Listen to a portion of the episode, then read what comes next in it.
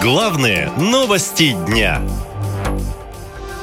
В Кремле сказали, когда закончится СВО. Медведев обещает захватить больше регионов. Российские военные продолжат воевать на Украине, пока не присоединят еще больше регионов, которые Москва считает исконно российскими.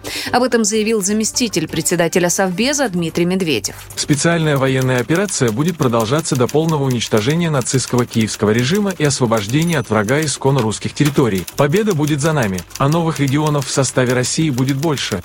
О каких регионах идет речь, Медведев не уточнил, а перед этим он провел совещание по вопросам доукомплектования вооруженных сил России. Зампред Совбеза отметил, что с начала года на службу в интересах объединенной группировки войск приняли более 325 тысяч человек. Медведев на совещании также поручил добиться устойчивости к средствам ПВО и РЭП, которые состоят на вооружении НАТО и поставляются врагу.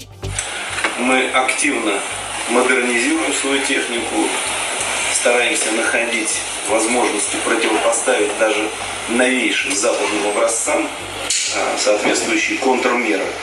А так будет происходить и дальше, вплоть до нашей окончательной победы. Как напоминают эксперты, российская армия полностью не контролирует территории ни одной из четырех присоединенных областей. Херсон, взятый российскими войсками в начале марта прошлого года, вернулся под контроль Киева через полгода. Он был единственным областным центром Украины, взятым российской армией в ходе спецоперации. СВО будет продолжаться, пока ее цели не будут достигнуты, сказал пресс-секретарь президента Дмитрий Песков. Поэтому правительство и увеличивает расходы на военные нужды, отметил он.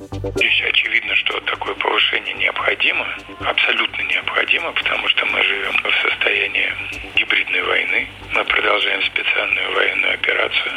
Я имею в виду гибридные войны, которые развязаны против нас. И это требует высоких расходов. Но кроме финансовых потерь, Россия на фронте массово теряет людей. Реальной статистики потерь на СВО нет даже у Кремля, считается основатель фонда «Свободная Бурятия» Владимир Будаев. Он убежден, что если бы россияне узнали настоящую цифру погибших, раненых и пропавших без вести на Украине, у них сложилась бы другая картина происходящего. Потому что для многих это все-таки война где-то там далеко на самом деле. Вот. Мобилизация не завершилась, все еще продолжается скрытая мобилизация. Очень много Э, мобилизированы из Бурятии. Э, опять же, мы можем сделать вывод, что э, проводится не просто мобилизация, а вот такие вот мобилизационные мероприятия, когда вот в отдельных частях республик людей тоже набирают массово. Конечно, да, не так массово, как это случилось в сентябре прошлого года, но тем не менее это все еще внушительная цифра. Отмечу, что в следующем году власти планируют потратить на оборону 11 триллионов рублей, что почти на 70% больше, чем в году нынешнем. Доля расходов на армию удвоится и станет максимальной со времен СССР. Проект бюджета нацелен на то, чтобы добиться победы в спецоперации, пояснил увеличение трат на армию министр финансов Антон Силуанов. Еще около 4 триллионов рублей правительство выделяет силовикам МВД, Росгвардии, спецслужбе, Следкому и ФСИН. Наша лента. Коротко и ясно.